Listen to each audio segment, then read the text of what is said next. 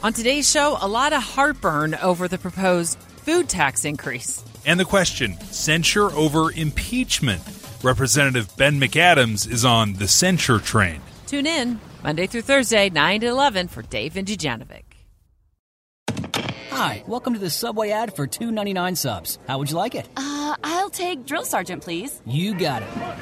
All right, now listen up. I want each and every one of you to drop and give me a six inch meatball marinara, cold cut combo, veggie delight, or black forest ham on your choice of bread with any veggies you want for just two ninety nine each. Sir, yes, sir! Subway! Make it what you want at participating restaurants. Additional charge for extras plus applicable tax. No additional discounts or coupons may be applied.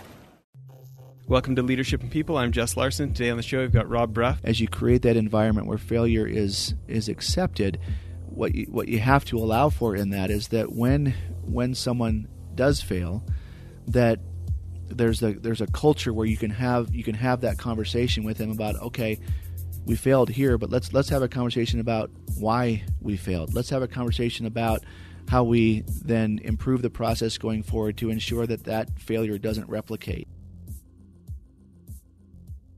Rob, thanks for making time. Great to be here. Thanks, Jess. So, tell us what you do for Zions. So, I am the Executive Vice President of Marketing and Communications, which in essence means that I have responsibility for all of the um, advertising, internal, external communications, community relations, sponsorships, um, c- community partnerships, uh, our website, uh, our, what we call the Office of the President, all that sort of funnels into into my group. So basically, what we say is any communication that comes from the bank, whether it's internal or external, comes out of our team. Yeah, and so uh, for people who may not know, or people across the country that might be listening to this, can you give us a scope of how many locations, assets under management, anything to give people a scope of the size? Absolutely. So Zions Bank is uh, under the umbrella of Zions Bank Corporation. That is our parent company. Uh, Zions Bank itself operates in Utah, Idaho, and Wyoming. We have about 130 branches uh, spread across those three states. Um, been around since 1873, so we've been around for 145 years. We're the largest locally headquartered uh, financial institution, you know, here in we're headquartered in Salt Lake City. Um, so asset size about 16 to 17 billion dollars in in assets. So we're a pretty good sized organization. Yeah, yeah. About how many staff approximately? About 2,500. Yeah. Yeah. Okay. So um, let's let's dive right into it. Um, you know, the show about leadership and people. We were talking just for a minute about uh, one of the leaders that's influenced you. Yeah. Do you want to do you want to maybe share a bit of that? Yeah. Well, it, it may be you know too obvious, but my really my mentor uh, when it comes to leadership is Scott Anderson. He's the president and CEO of of Zions Bank, and to me, he embodies what leadership is all about. And I've had the privilege of I've been here at Zions for uh, just over 21 years, and I've worked directly for Scott for about 18 of, of those years, but worked with Scott for all 21 of those those years. And so he he really has been and continues to be my my mentor when it comes to leadership. And um, do you have any stories? Is there is there an example that comes to mind of a classic Scott Anderson story for you, or something that maybe either something with you, or something about him, or just something that can give people some flavor for that? Well, I, I think one of the things about Scott is I, I think, which would be maybe sort of atypical for a for a CEO. He's just so nice, you know. And, and I'm not saying that CEOs aren't nice because they are. I know a lot of fabulous CEOs who are incredibly nice, but but Scott is Scott has a compassion and he has a love for the community. He has a love for the individual and, and maybe not so much a specific example, but I but I see it. I saw it very early on for me. Maybe I could give you this example that was very personal to me. Um, that when I'd been here at Zions Bank for about well a little under two years, so I this was my my second job out of out of college. I'd been with a, a local communications and PR firm for a couple of years, which was a fabulous experience for me. And then I, I made the move and came over here to Zions Bank, and that's a whole other story in and of itself. If we if you want to talk about it, we can. But I had I'd been here for a little less than two years, and and I made the decision to go somewhere else. I had another company that recruited me. Um, I was flattered by that. I was flattered that that someone was interested in me and came to me and said, "We'd love to have you come work for us." And and uh, they were offering what at the time seemed like a lot of money, and and so I I I took it, and, and, and frankly, I didn't really think about it as probably as thoroughly as I should have. And I, I left Zions and I went to this other organization, and I'd been there for just a very short time, I mean, a couple of weeks, and I just realized, gosh, I think I may have I may have blown it. You know, I may have made a mistake. And this was a fabulous company. It's a company that I respect greatly, but it just wasn't a fit for me. And so I called my uh, former boss at that time, and I said, "Look, I said I." I think I may have made a mistake. Is there any chance you'd take me back? You know, and and he said, "Well, he said I wish you would have called me a couple days ago." But he said, "We actually just made an offer to someone to to take your position." And I said, "Great, I understand. I certainly didn't expect for you to hold on to my job in case I decided I wanted to come back. And uh, so I just resigned myself to the fact that, okay, we're going to make this work. Well, a couple days later, I got a call from Scott Anderson. And again, at this time, I I had worked with Scott for for a little less than two years, but you know, I was I was a relatively junior person here at the bank at the time, and but I get this call from Scott, and and he says, I understand that you may be interested in coming back to, to Zions Bank.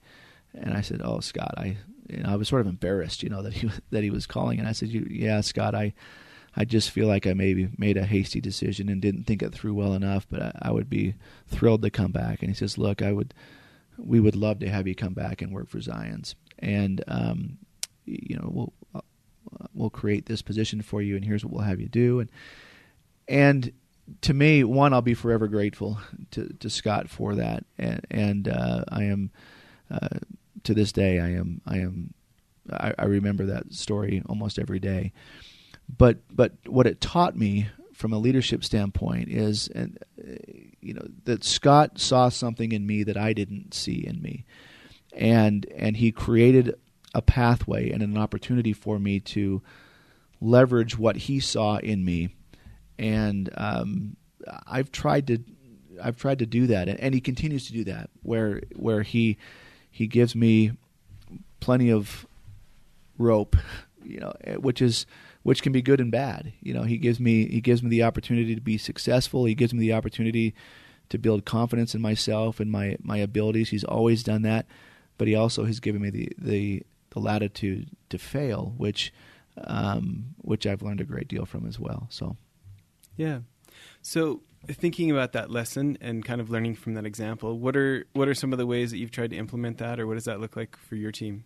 Well, I, a few things I would mention. One one is that I my philosophy is that I try to hire really good people and then let them do their jobs. And so, but I but I also think that that within that there's a responsibility that we have, not just even those who you again give a give a long rope to there, there's still opportunity for coaching and mentoring and and so w- what I've tried to do is just what Scott's done for me is give my employees a long rope and give them the opportunity to succeed and to to find themselves and to see within themselves their ability to do things that maybe they didn't realize they could do and give them the opportunity to, to fail and so what I what I have tried to do as well is that you know when they fail I I um I, I'm not I don't punish them. I'm not harsh in, in that because I think that each of us we're all going to fail and we're going to fail over and over again. Um, but if we if we have a fear of failure, I, I, think we limit ourselves. And so I've I've tried to emulate what Scott taught me by giving my employees that same that same leash, um, while at the same time uh, trying to give them guidance and direction that they need as well. Well, I, I want to talk about this. So, our consulting firm, Mylan, we work with all these different CEOs and commanding generals and blah, blah, blah, right?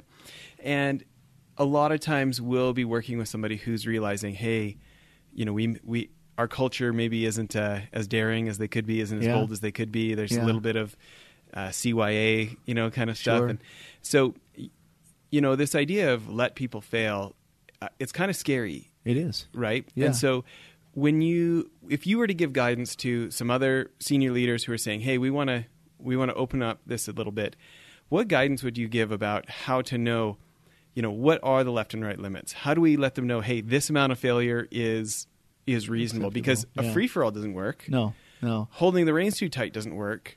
You know, Yeah. walking that that balance beam in the middle. What kind of guidance would you have for somebody? Well, and uh, you know, I wouldn't hold myself out as an expert on this by any stretch, but but I but I have seen what Scott's done, and, and I've tried to implement it. Uh, obviously, within our industry, you know, we're in the the banking Highly business- regulated highly and- regulated, and so there are there are some pretty hard and fast do's and don'ts, and so there are there are some failures that are just not acceptable at, at all. And so I think part of this process is clearly understanding what are the what are those areas, what are those places where you know to to quote the famous line where failure is not an option, where you just you there, there's a certain limit. So there's we operate within that that uh, realm in terms of the regulatory environment that we're in, and so we understand where those guardrails are within which you know if we go beyond those those guardrails failure isn't an option. So i think that is one thing is under, clearly understanding that and making sure that that's clearly known. Making sure that as as you try to create this environment where failure is accepted um, but but it's not a free for all you, you you you set those parameters and say okay um, we we can't walk in we we can't walk on this ground. Uh, and so but then i think uh, you know what what I would say is as you create that environment where failure is is accepted, what you, what you have to allow for in that is that when when someone does fail, that there's a there's a culture where you can have you can have that conversation with him about okay, we failed here, but let's let's have a conversation about why we failed. Let's have a conversation about how we then improve the process going forward to ensure that that failure doesn't replicate. And it, so that's not just a willy nilly, hey, you know what, do what you want, and if you fail, there, there's no repercussions for it. Well, you know, I'm- not going to fire fire you for failure unless you unless it's in some of these other these other areas where it's clearly out of bounds.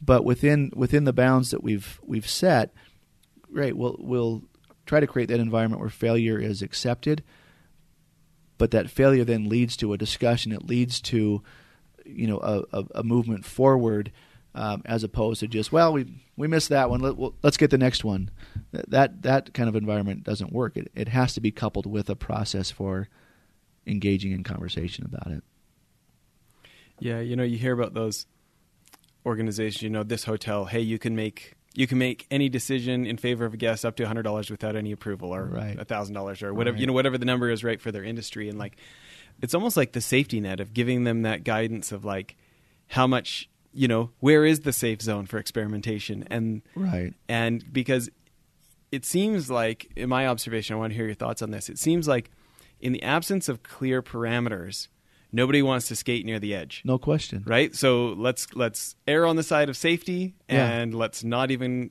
you know let let's let's leave all that unused potential experimentation out because now I'm out into the risky zone because they don't Yeah. know where the line is right There's no question. I mean, I this this may sound silly, but about a week ago, I for the first time I visited the Grand Canyon, and uh, which it's just spectacular, you know. But but I went with my my two of my three of my brothers, and where we went, we wasn't we didn't go to the the typical tourist place where you go where there's all the guardrails and the we went and I I'm forgetting the the name of the the exact location, but you you drive for about you know 30, 30 miles on this dirt road, longer than that, 40, 50 miles on this dirt road, and then the last four or five miles requires, um, you know, a, a, a high clearance vehicle, and so it's so you, not just anybody can get out there. So we're, we're out there, and we're out there all by ourselves, and we're standing on the edge of the Grand Canyon, and it's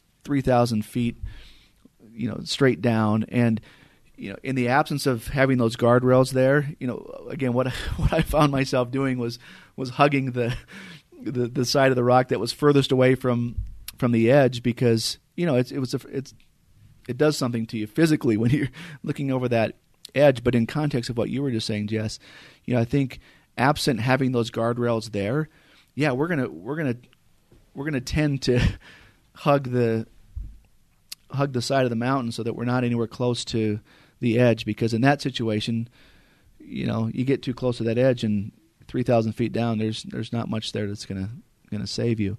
And I think I think the same really is true as we think about leading and, and managing others. If we if we set those parameters, we set those guardrails, and say, okay, again, clearly these are the these are the bands within which we need to operate. regulatory, operate. catastrophic loss. Yeah, you know, reputation loss. Exactly. I mean, and, and you and you're clear about what those are, and you're intentional about what those are, and those targets don't those targets don't move. You know, yes, the regulatory environment can change, but you know, some, thinking about our industry, you know, the things that we would set as the guardrails, those aren't changing from day to day. So you're not changing the rules every day. But then you say, you know, within within those guardrails, we want to create that environment in which you're free to think, you're free to explore, you're free to fail. Um, I think that's healthy. Well, and think about the space of marketing, right? You Yeah. know, it's maybe it's part science, but it's also part art. Exactly. Right? Yeah. So, can you give us a couple of examples of of a couple of years that fell flat and then a couple that did great?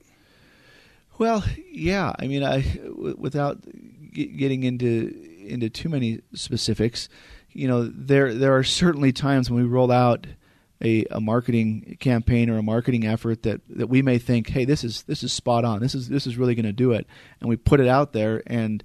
And you'll spend how much on it? Just give me a, a. Oh, I mean, it can be as much as any particular campaign could be three hundred thousand to seven hundred fifty thousand. You know, depending on the the nature of the of the program, and sometimes they work, and and uh, sometimes they don't work as well as we'd like them to. And and what we've been able to do more recently is, you know, we we've set.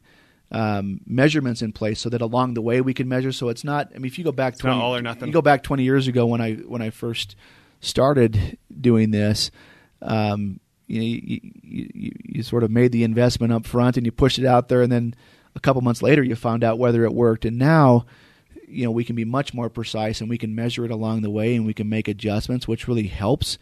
Um, and so, frankly, that gives us also, I think, a little more leeway to fail if you and I think we have to be clear how we define fail too it's not failure isn't that you know always this catastrophic event it's just that hey maybe it didn't do what we originally expected it to do but now we have the ability to to fail fast or to learn fast from our failures or or from our successes. So you, now when we roll out campaigns we can we can measure along the way and say hey this is really knocking it out of the park. So let's let's invest more or let's you know we've got three or four different iterations of a of a message out there and this one's clearly performing better than the other. So let's now let's let's divert funds that we had put over here into this because that's what's being successful we, we can do that now and, and to me that also allows us to to have a little more flexibility in terms of our ability to be creative and to uh, n- not always have to be so concerned about being so precise and so perfect out of the gate because we can we can fail faster and we can learn faster from those failures. Yeah. When you think about when you think about that growing process and the you know what the the advantage of measurement, right? Yeah. yeah. Um, but yet it's still humans that have to do the measuring right. and have to recognize the pattern and make the decision, Right. right? You know, we, we have listeners from dozens of different countries. They may not all understand just what a dominant position you guys have in the market here. yeah. When you think about how you have done so well as far as owning the customer mind in these regions, um, can you talk more about why what you attribute that to, and and you know, Sure. Yeah, I, I, I would I would mention a couple of things. Um, you know, we operate in a very competitive space, um, and um, we have been around in this market. We, meaning Zions Bank, has been around in this market, as I said, for about 145 years. But it really has been in about the last 20, maybe 30 years that that that Zions Bank has really elevated uh, to a to a position of prominence. You know, we had one of our major competitors um, with with whom we um, had competed for for years. Um, they were again about 20 year, years ago. They were acquired by a, a large national bank, and and they had been uh, one of the key community players um, in terms of you know they they they sponsored all of the major events and things that were happening in the community. They were very actively engaged in the community.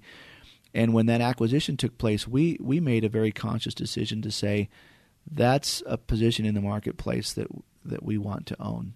That's that that is that is some, a piece that we want to carve out and say that's who we are because we had been that we had been a major contributor to the community for, for, for decades but we said we really want to own that space and i you know i would attribute much of the prominence of our brand positioning in the marketplace to that to that decision. To you know one of the compliments I, I hear often is people will say oh I we see Zions Bank everywhere. You know Zions Bank is everywhere. Well we can't literally be everywhere.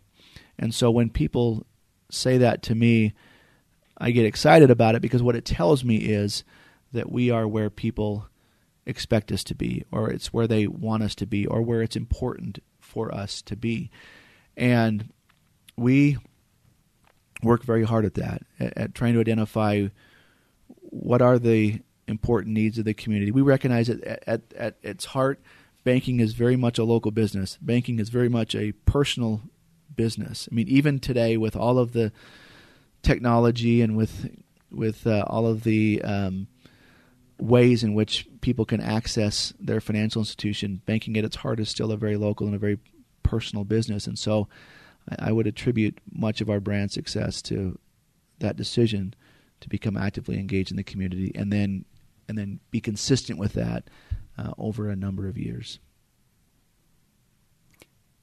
It's interesting the value of consistency, huh? Yes, in fact, we you know we have a we have a tagline that we say we haven't forgotten who keeps us in business, and it's a tagline that we um, created again about 20 years ago and we've stayed with it for 20 years. And we we have discussion probably every year where we say, "Is it time to do something different with that?" Well, there's something to be said for consistency, whether it's consistency in a brand or as a leader. There's something to be said for consistency in your behavior. Not only that your behavior is consistent over time, but your behavior is consistent with what you say. There's there's there's something to be said for consistency for sure. Love it. I think it's a great place to end part one of the interview. Everybody, tune back in. We're going to hear some more from Rob in part two. Hi, welcome to the Subway ad for two ninety nine subs. How would you like it? Uh, I'll take Drill Sergeant, please. You got it. All right, now listen up. I want each and every one of you to drop and give me a six inch meatball marinara, cold cut combo, veggie delight, or black forest ham on your choice of bread with any veggies you want for just two ninety nine each. Sir, yes, sir! Subway! Make it what you want at participating restaurants. Additional charge for extras plus applicable tax. No additional discounts or coupons may be applied.